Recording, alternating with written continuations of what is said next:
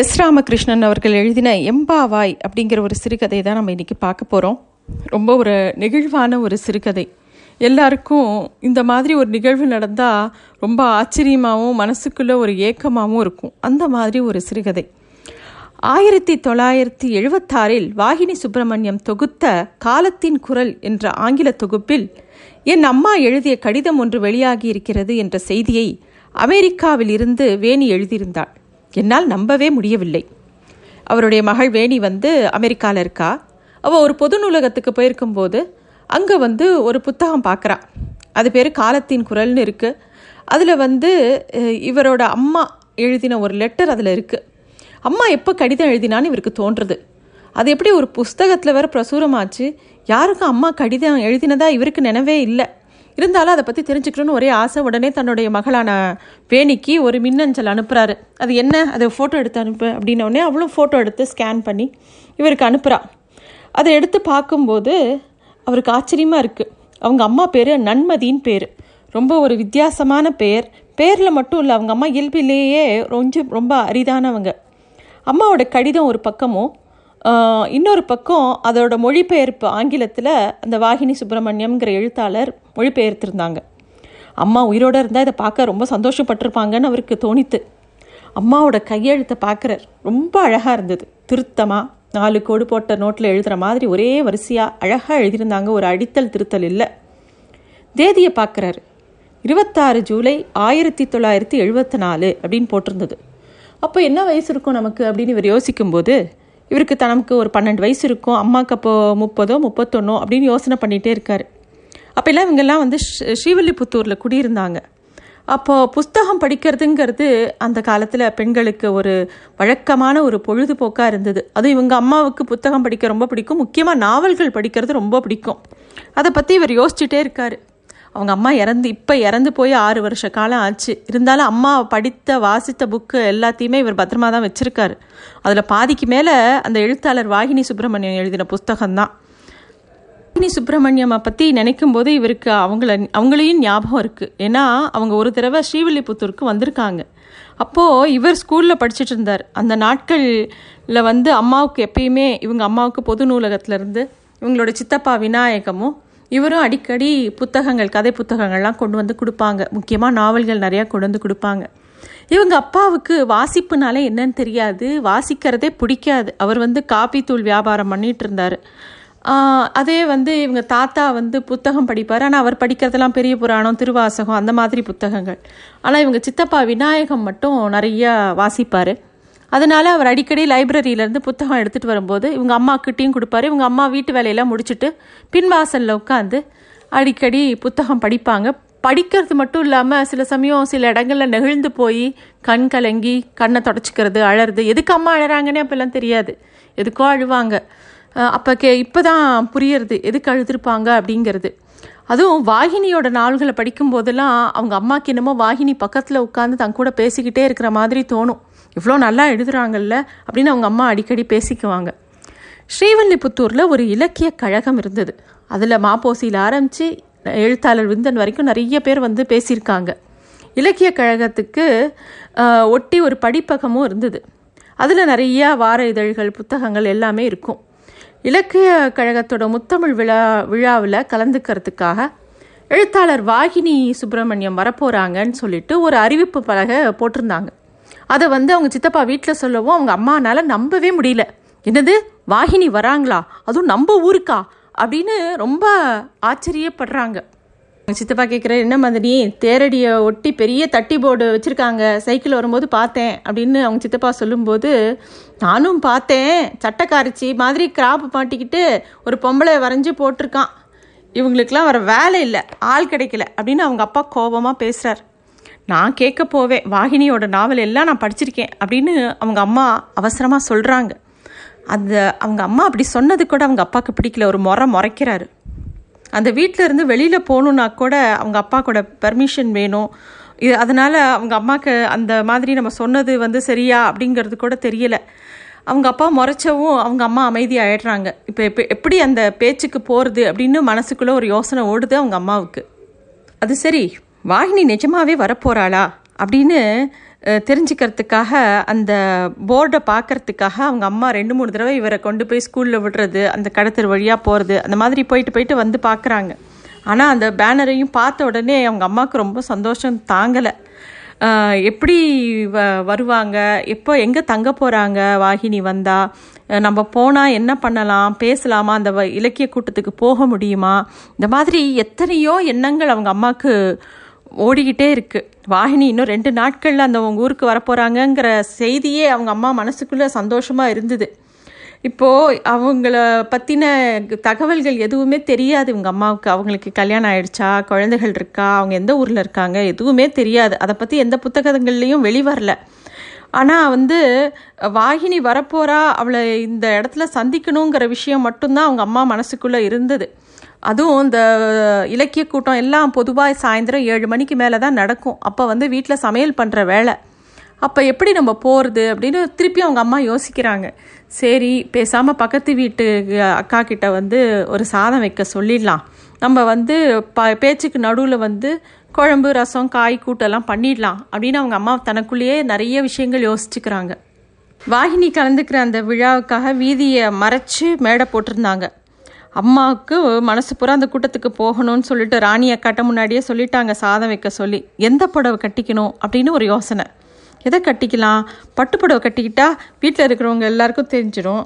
அப்போ அதனால் என்ன பண்ணலாம்னு யோசிச்சுட்டு அப்புறம் தனக்கு பிடிச்ச ஒரு எலுமிச்சை நிற புடவையை கட்டிக்கிட்டு தலையில் பூவெல்லாம் வச்சுட்டு கோயிலுக்கு போகிறதா சொல்லிட்டு கிளம்பி போகிறாங்க தன்னோட மகனையும் கூட்டிகிட்டு போகிறாங்க அப்படி நடக்கும்போதே அவங்க மனசில் வந்து ஒரு பதற்றமும் அவசரமும் இருந்தது.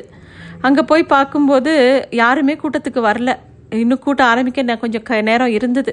அதனால் அந்த பக்கத்துலேயே ஒரு ஜோசியர் வீடு இருந்தது. அவங்க வீட்டில் அடிக்கடி போய் போய் பழகக்கூடிய ஜோசியர் தண்டபாணி ஜோசியர்னு. அவங்க வீட்டில் போய் உட்காந்துக்கிறாங்க. அப்புறமா ரகசியமாக இவனை கூப்பிட்டு சொல்கிறாங்க வாகினி வந்தப்புறம் என்கிட்ட சொல்லு நான் வரேன் அப்போ அப்படின்னு சொல்லி. அப்புறமா அந்த வீதி மேடை பக்கத்துலேயே நின்று வேடிக்கை பார்த்துட்டு இருக்கும்போது ஏழு மணி அளவில் ஒரு டாக்ஸி வந்து நிற்கிறது அதுலேருந்து வாகினி சுப்பிரமணியம் கீழே இறங்கி நே நேராக அந்த மேடையை நோக்கி நடந்து போகிறாங்க அவங்க வந்து பேண்ட் சட்டை போட்டிருந்தாங்க தலைமுடியை கிராப் மாதிரி வெட்டியிருந்தாங்க. யாருமே அந்த மாதிரிலாம் யாரையுமே பார்த்ததில்ல அந்த ஊரில். எல்லாரும் அவங்களே பார்க்க இவர் வேகமாக போய் அவங்க அம்மாட்ட ரகசியமாக சொல்கிறாங்க அம்மா வந்துட்டாங்க அப்படின்னோடனே அவங்க அம்மா எழுந்து வெளியில் வந்து ஏதோ அந்த இடத்த கடந்து போகும்போது எதேச்சியாக அந்த கூட்டத்தில் நின்று அந்த பேச்சை கேட்குற மாதிரி வந்து நிற்கிறாங்க அப்போது வாகினியும் அந்த மேடை மேலே இருந்து பேச ஆரம்பிக்கிறாங்க. பேசும்போது இவங்க அம்மா நன்மதியை பார்க்குறாங்க மேடையிலேருந்து. ஏன்னா அந்த கூட்டத்திலேயே இருந்த இருக்கக்கூடிய ஒரே பெண்மணி இவங்க அம்மா தான் அவங்களும் புன்னகிக்கிறாங்க. அந்த ஒரு அங்கீகாரமே போதுமானதாக இருந்தது அவங்க அம்மாவுக்கு. ரொம்ப சந்தோஷம். அவங்க பேசுறது எல்லாமே வாகினி பேசுறது எல்லாமே இவங்க அம்மாவுக்கு ரொம்ப பிடிச்சிருந்தது. ஏன்னா வாகினி என்ன சொன்னாங்கன்னா அவங்க பேச்சில் பெண்கள் நிறையா படிக்கணும் நிறையா எழுதணும் வர்ஜீனியா உல்ஃப் மாதிரிலாம் இருக்கணும். இந்த உலகத்தை முழுக்க பெண்கள் வந்து நிறைய எழுத்தாளர்கள் வரணும் நிறைய விஷயங்கள் வாசிக்கப்படணும் விவாதிக்கப்படணும். நம்ம தமிழ்நாட்டில் கவி பாடுறதுக்காக காரைக்கால் அம்மையார் பேயாக மாற வேண்டிய நிலை இருந்தது. ஔவையார் வந்து கிழவியாக மாறி தான் ஊர் ஊராக சுத்த முடிஞ்சது. அப்படின்னு நிறைய விஷயம் பேசிக்கிட்டே வரும்போது இந்த ஸ்ரீவில்லிபுத்தூருக்கு நான் எதுக்கு தெரியுமா வந்தேன்? இது ஒரு பெண் கவிஞரோட ஊர். ஆண்டாள மாதிரி ஒரு சிறந்த கவிஞர் யார் உண்டு? அவங்களோட மொழி எப்பேற்பட்ட மொழி அப்படின்னு சொல்லிட்டு வாகினி சுப்பிரமணியம் நிறைய விஷயம் பேசுகிறாங்க அது எல்லாமே இவங்க அம்மாவுக்கு ரொம்ப பிடித்தமாக இருந்தது. அவங்க பேசினது பொதுவாக நிறைய ஆண்களுக்கு பிடிக்கல. ஆனாலும் அந்த கூட்டம் முடிகிற வரைக்கும் அவங்க அம்மா இருந்துட்டு கடைசியாக கை தட்டும்போது அவங்க அம்மா ஒத்தி தான் கை கை தட்டினாங்க. வாகினிக்கு சால்வையெல்லாம் போத்தி மரியாதையெல்லாம் பண்ணினாங்க. அப்புறம் தான் நேரமாயிடுச்சுன்னு அவங்க அம்மா பதட்டப்பட்டு வீட்டுக்கு வேகமாக வந்து வேக வேகமாக கூட்டு குழம்பு எல்லாம் பண்ணுறாங்க அன்னைக்கு ராத்திரி சமையல் முடிக்கவே ராத்திரி ஒம்போதரை மணி ஆயிடுத்து. அவங்க அப்பா கடையிலேருந்து வந்திருந்தாரு. அவங்க அம்மா வந்து இந்த கூட்டத்துக்கு போனது அவங்க அப்பாவுக்கு தெரியாது.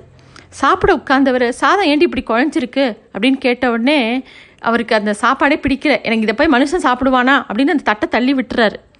அப்போது தாத்தா வந்து மெதுவாக சொல்கிறாரு ராணி வீட்டிலேருந்து சாதம் வந்துச்சு. உன் பொண்டாட்டி ஊர் சுத்த போயிட்டா. அப்படின்னு சொன்ன உடனே அவங்க அப்பாவுக்கு ரொம்ப கோபம் வந்து கத்து கத்துன்னு கத்துறாரு. அவங்க அம்மாவுக்கு ஒரே அழுக. அப்பா சாப்பிடலன்னு சொல்லிட்டு அம்மாவும் சாப்பிடல. அப்புறமா பின்வாசலில் போய் திருப்பியும் ஒரு புத்தகத்தை வச்சுன்னு அவங்க அம்மா உட்காந்துருந்தாங்க ரொம்ப நேரம் ஆயிடுத்து. ராத்திரி பத்து மணிக்கு மேலே தான் விநாயகர் சித்தப்பா வீட்டுக்கு வராரு அன்னைக்கு. வந்துட்டு நேராக அவங்க அம்மாட்ட போய் மதினி நீங்கள் கூட்டத்துக்கு கேட்க வராமல் போயிட்டீங்க. வாகினி ரொம்ப அருமையாக பேசினாங்க. நம்ம ஊர்க்காரங்களுக்கெல்லாம் ஒன்றும் புரியலை. நான் போய் சால்வை போட்டு பாராட்டி அவங்க நாவல் எல்லாம் படிச்சிருக்கேன்னு சொன்னேன். ரொம்ப சந்தோஷப்பட்டாங்க. காலையில் நம்ம வீட்டுக்கு சாப்பிட வாங்கன்னு கூப்பிட்டேன் வரேன்னு சொல்லியிருக்காங்க. அப்படின்னு அவர் பாட்டுக்கு சொல்லிக்கிட்டே போகிறாரு அவங்க அம்மாவால் நம்பவே முடியல. என்னது? வாகினி நம்ம வீட்டுக்கு வரப்போகிறாளா அதுவும் சாப்பிட வரப்போகிறாளா அப்படின்னு இது நிஜம்தானா? அப்படின்னு நம்பவே முடியல. ஆனால் விநாயகன் சித்தப்பா பாட்டுக்கு பேசிக்கிட்டே போகிறாரு கேசரி வடை இட்லி பொங்கல் எல்லாம் பண்ணிடுங்க அப்படின்னு சொல்லி நம்ம சா உங்கள் சாப்பாட்டை பாராட்டி அவங்க எழுதுகிற அளவுக்கு நீங்கள் பண்ணணும் அப்படிலாம் சொல்லிட்டு போகிறாரு அப்போது அவங்க அம்மா கேட்குறாங்க சரி பண்ணிடுறேன். ஆனால் நம்ம வீட்டில் டைனிங் டேபிள் இல்லையே அப்படின்னோடனே அதெல்லாம் பார்த்துக்கலாம் மதனி நீங்கள் பண்ணிடுங்க. அப்படின்னு சொல்லும்போது அவங்க அம்மாவுக்கு அன்றைக்கி ராத்திரியே சமைக்க ஆரம்பிச்சிடலாமா? அப்படின்னு தோணுது. அவ்வளோ ஆசை. அன்றைக்கி ராத்திரி பூரா தூக்கமே இல்லை. காலம்புற நாலு மணிக்கெல்லாம் எழுந்து உளுந்து வடைக்கு ஆட்டி பருப்பு வடைக்கு ஆட்டி நிறைய நெய் விட்டு கேசரி பண்ணி இட்லிக்கு மல்லி சட்னி வெங்காய சட்னி எல்லாம் பண்ணி சாம்பார் பண்ணி மிளகு முந்திரி எல்லாம் போட்டு குழவா பொங்கல் செஞ்சு எல்லாம் பண்ணி வைக்கிறாங்க. ஏன்னா தனக்கு பிடித்த எழுத்தாளர் தங்கள் வீட்டுக்கு வராங்க அப்படிங்கிறதே அவங்க அம்மாவுக்கு அவ்வளோ சந்தோஷம். அதுவும் அவளுக்கு முருகலாக தோசை வாத்து கொடுக்கலாம் அப்படின்லாம் அவங்க அம்மா நிறைய விஷயம் யோசிச்சுக்கிட்டே இருக்காங்க. சரி இதெல்லாம் பண்ணி கொடுக்கலாம். ஆனால் அவகிட்ட என்ன பேசுறது அப்படின்னு யோசிக்கும்போது அவங்க அம்மாவுக்கு பிரமிப்பாக இருக்குது அவங்க அம்மாக்கிட்டேயே இருக்கக்கூடிய ரொம்ப அவங்களுக்கு பிடிச்ச நாவல் பழ கலர் புடவை எடுத்து கட்டிக்கிறாங்க. வாகினி பூ வச்சுப்பாளா? அப்படின்னு உங்களுக்கு தோன்றுறது இருந்தாலும் தனக்கும் வாகினிக்கும் பூ தொடுத்து வைக்கிறாங்க. காலங்காத்தால் எட்டரை மணிக்கெலாம் விநாயகர் சித்தப்பா போய் வாகினியை கூட்டிகிட்டு வர்றாங்க. அவங்க நடந்து வரும்போதே அவங்களுக்கு எல்லாருக்கும் ரொம்ப சந்தோஷமாக இருக்குது வெண் வெள் வெள்ளை கலரில் ஒரு டாப்ஸ் அணிஞ்சிட்டு ஒரு கருணியில் பேண்ட்டும் போட்டுட்டு கழுத்தில் ஒரு பாசி மாலை போட்டுட்டு ரொம்ப அழகாக நேர்த்தியாக ட்ரெஸ் பண்ணிட்டு வராங்க அந்த வீடே ரொம்ப பெருசு. ரெண்டு பக்கமும் மருத மரங்களும் பழங்காலத்து வீடு இருக்கும் இல்லையா? அந்த மாதிரி ஒரு வீடு.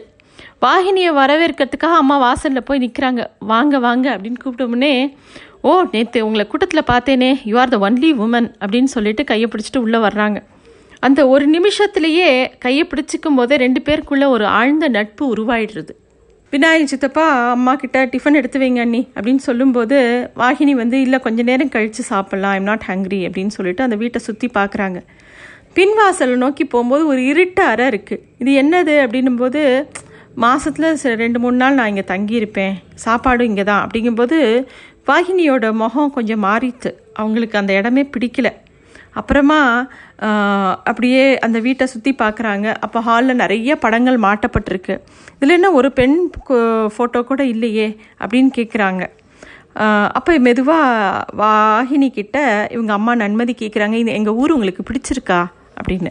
ரொம்ப பிடிச்சிருக்கு. இந்தியாவில் இந்த மாதிரி ஒரு கோவிலை நான் பார்த்ததே கிடையாது. ஆண்டாள் இஸ் கிரேட் அப்படின்னு சொல்லிட்டு அவங்க பேசிகிட்டே போகிறாங்க அப்போது அம்மா சொல்கிறாங்க நேற்று நீங்கள் பேசினதெல்லாம் ரொம்ப நல்லா இருந்தது. அப்படின்னோடனே அப்படியா? அப்படின்னு கேட்டு அவங்க சிரிக்கிறாங்க. நீங்கள் ரொம்ப அமைதியாக பேசுகிறீங்க அறிவாளிங்கெல்லாம் அப்படி தான் இருப்பாங்க அப்படின்னு அவங்களும் பேசுகிறாங்க ஒருத்தரை ஒருத்தரை ரொம்ப சந்தோஷமாக பேசிக்கிட்டே இருக்காங்க.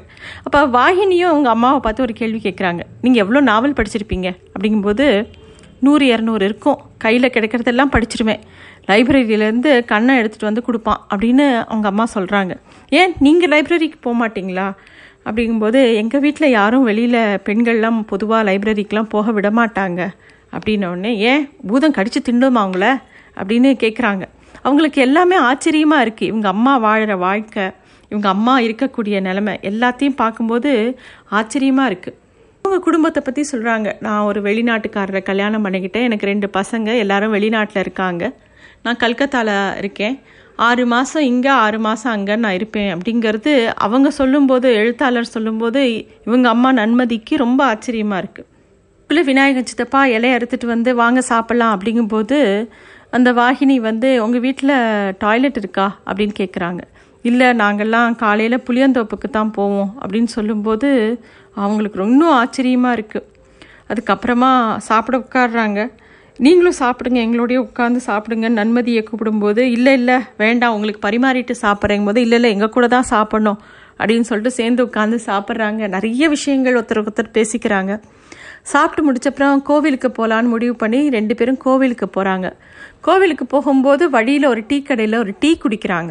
அதெல்லாம் இவங்க அம்மா நன்மதிக்கு ரொம்ப ஆச்சரியமான விஷயம். இதெல்லாம் அவங்க அம்மா பண்ணினதே கிடையாது. ஆனால் அவங்களுக்கு பிடித்த எழுத்தாளரோட இது எல்லாமே பண்ணி பார்க்குறாங்க. கோவிலுக்கு போகிறது டீ குடிக்கிறது நிறைய விஷயங்கள் பேசுறது. அப்புறம் பேசிகிட்டே இருக்கும்போது ரொம்ப நேரம் தயங்கி தயங்கி ஒரு கேள்வியை கேட்குறாங்க எழுத்தாளர்கிட்ட. அவங்கக்கிட்ட ஒன்று கேட்டால் தப்பாக நினச்சிக்க மாட்டீங்களே அப்படின்ட்டு. இல்லை இல்லை கேளுங்க அப்படிங்கும்போது உங்களை மாதிரி எல்லாராலையும் எழுத முடியுமா? அப்படின்னு கேட்குறாங்க ஒய் நாட் இங்கே கூட எழுதலாம்.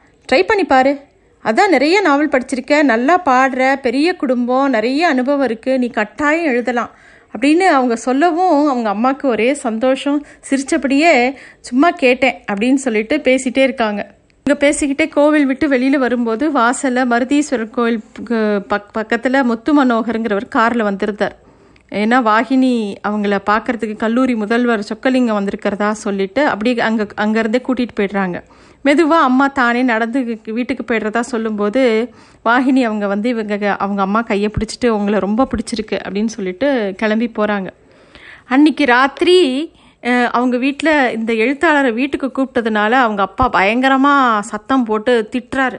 இனிமே இந்த வீட்டில் புஸ்தகம் வந்துச்சுன்னா பாரு இனிமே வாசிச்சேனா பாரு அப்படின்னு சொல்லிட்டு எல்லாத்தையும் தூக்கி கடாசுறாரு.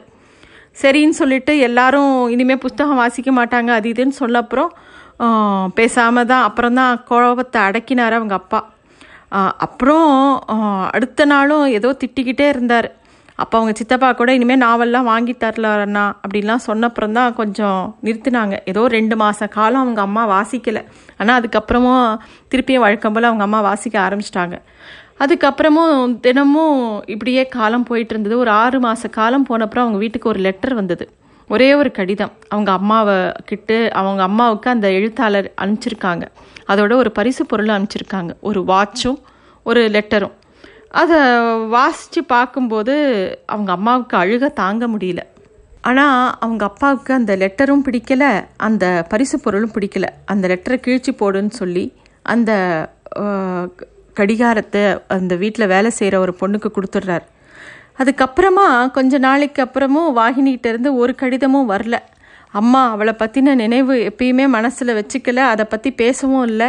அவங்க தாத்தா இறந்தப்புறம் சொத்து பிரிக்கப்பட்டு இவங்கெல்லாம் தென்காசிக்கு கிளம்பி போயிட்டாங்க. ஏன்னா சித்தப்பாக்கு அந்த வீடு கொடுக்கப்பட்டது. இப்போது இந்த அம்மாவோட கடிதத்தை படிக்கும்போது தான் அம்மா வந்து இந்த கடிதத்தை வாகினிக்கு நன்றி தெரிவித்து இந்த கடிதம் எழுதியிருக்காங்கிறதே புரிஞ்சுது. அவங்க அம்மா எழுதினதோட சாராம்சம் இதுதான். என்ன அப்படின்னா அன்புள்ள வாகினிக்கு. உங்களை இப்படி அழைப்பதை விட அன்பு தோழி வாகினிக்குன்னு சொல்கிறது தான் எனக்கு ரொம்ப சந்தோஷம்.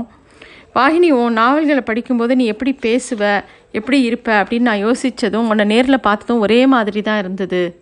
நாவல்கள் என்கிறது வெறும் கற்பனை கிடையாது அப்படிங்கிறது எனக்கு அப்போ தான் புரிஞ்சுது.